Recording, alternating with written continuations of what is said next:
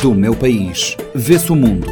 Os grandes temas da atualidade internacional, contados, explicados e comentados por Pedro Matos.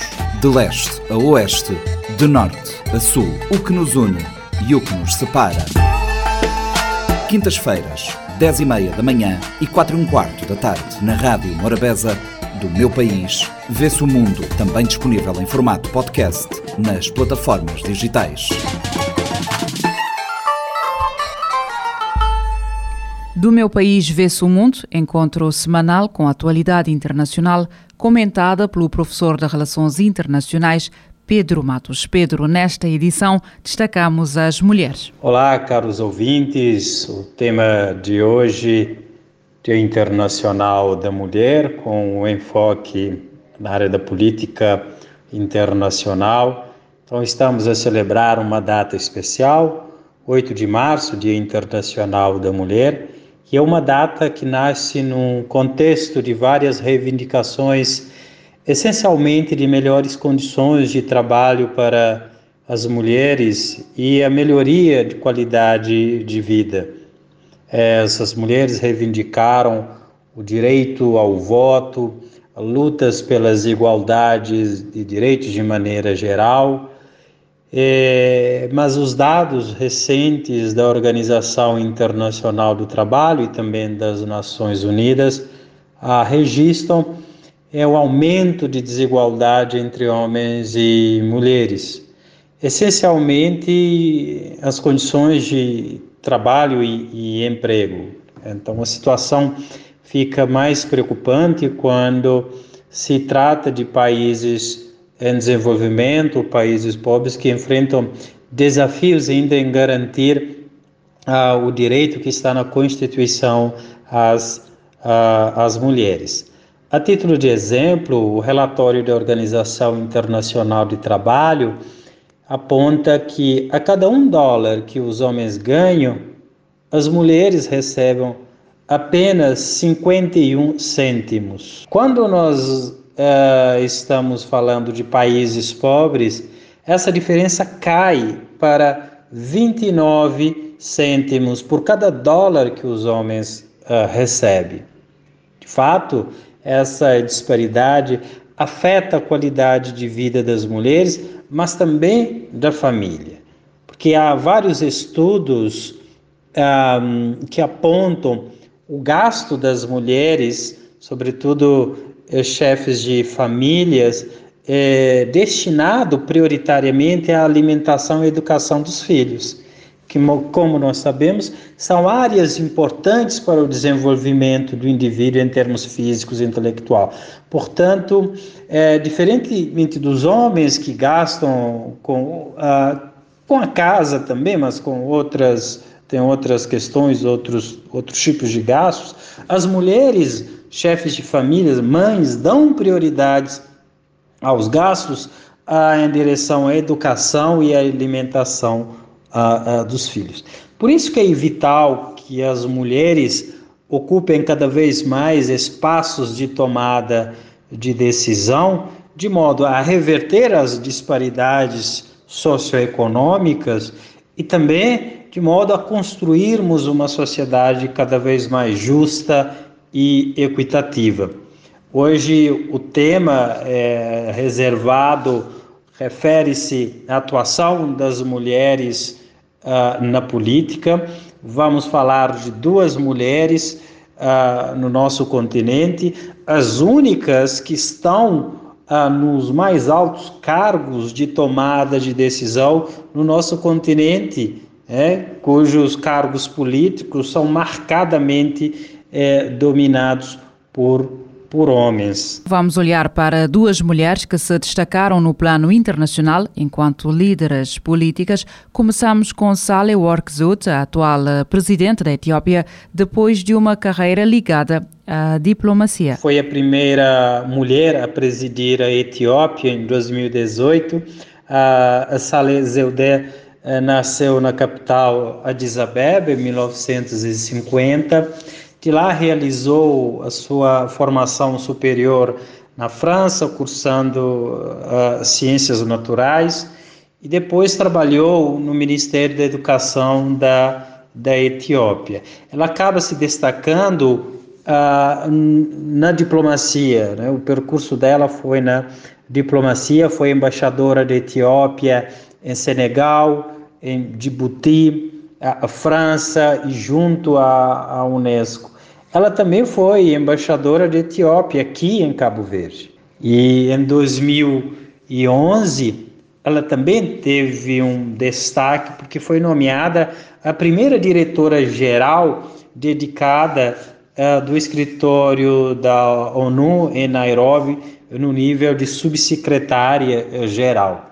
Então, ela acumulou por vários tempos experiências e técnicas uh, nos trabalhos a nível internacional que foram importantes e têm sido importantes para a atuação dela no cargo presidência do, do país. Né? então, uh, no seu discurso inaugural, é interessante lembrar que ela conversou com os legisladores a necessidade da promoção da igualdade de gênero naquele país. De fato, Etiópia uh, tem feito esforços uh, relevantes no âmbito da paridade eh, entre homens e mulheres na, uh, no cenário da, das disputas dos cargos políticos. Lembramos que antes mesmo da nomeação de Saleh Zewde, o primeiro-ministro Abiy Ahmed também, que foi o prêmio Nobel da Paz, ele montou um gabinete com 50% de, de mulheres. Né? Embora estejamos a falar de um sistema de governo que concentra maior poder de decisão no cargo de primeiro-ministro, a eleição de Saleh é simbólico e poderoso porque alimenta uma geração que até então pensava que cargos de alto escalão uh, são reservados aos homens. Então é uma, é uma presença forte para normalizar a presença uh, de mulheres nos grandes cargos políticos do país e também serve de inspiração para outros países do continente. Destacamos também a Samia Suluhu, atual presidente da Tanzânia, cargo a que ascendeu em 2021, depois da morte do presidente eleito. E tornou-se a primeira mulher a, presidir o, o, o país. Né? Ela tem um, um, histórico uh, diferente da Sale, da Etiópia, mas uh, tem ali um, um, uma atuação muito forte. Ela completou uh, o ensino médio em 1977, eh, num contexto que poucas meninas poderiam frequentar os espaços de ensino. Depois, ela realizou vários cursos tendo um diploma avançado de administração, além de formações superiores ah, realizadas na Inglaterra e nos Estados Unidos. Na sequência, ela exerceu vários cargos na política, começou como escrituária, depois uh, foi exercendo cargos a nível local, foi ministra do governo local, uh, local trabalhando para a pasta de emprego e jovens, é, depois é, coordenou a pasta do turismo, investimento a comercial e se destacou enquanto ministra dos assuntos da, da União. Né. Em 2014, é, já tinha sido eleita vice-presidente da Assembleia Constitucional, a qual foi responsável pela redação da nova Constituição da, da Tanzânia. Enquanto presidente em, em Vale frisar que ela era, na verdade, vice-presidente do país ao lado do presidente uh, uh, Johnny Magufuli, que faleceu em 2021 por problemas cardíacos. Quem não sabe, é Johnny Mag uh, Magufuli, ele era o grande cético a, da Covid-19, era considerado o político africano mais negacionista em relação à Covid-19, chegou a dizer que o país tinha erradicado a doença Covid-19 por meio de oração nacional, né? E, e, e, aí foi inclusive um grande desafio para a Sâmia, que assume na sequência uh, encarar a realidade, desmistificar uh, realmente que nós estávamos perante uh, uma doença que ceifava vidas. E ainda tem gerado vários impactos. Então, em relação a Samia Hassan, era, embora sendo muçulmana, há um destaque interessante que ela foi educada fora dos padrões tradicionais e também das funções ah, até então reservadas à, à mulher enquanto esposa e dona, dona de casa. Ela foi uma das poucas meninas que frequentaram a escola numa altura que as oportunidades para as meninas eram poucas também. Né? Então, diferente da, da presidente Saleh Work de Etiópia, a Samia Hassan ela é investida de plenos poderes é, e, e, ele acaba tendo uma atuação ah, muito mais direta e impacto muito também direto na, na vida política do, do país. É, as coisas acabam tornando-lhe mais complexas porque ela é muçulmana, enfrenta desafios da ala cristã do partido chama Shah uh, Mampiduzi, que a elegeu como vice-presidente, né, e agora torna o presidente na, uh, após o falecimento do presidente Johnny Magufuli, em 2021.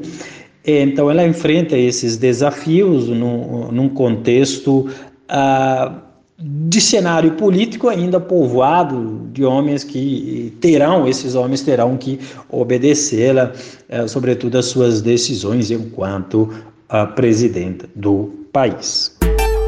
Do meu país, vê-se o mundo. Os grandes temas da atualidade internacional, contados, explicados e comentados por Pedro Matos. De leste a oeste, de norte a sul, o que nos une e o que nos separa. Quintas-feiras, 10 e meia da manhã e 4 e um quarto da tarde, na Rádio Morabeza, do meu país. Vê-se o mundo, também disponível em formato podcast nas plataformas digitais.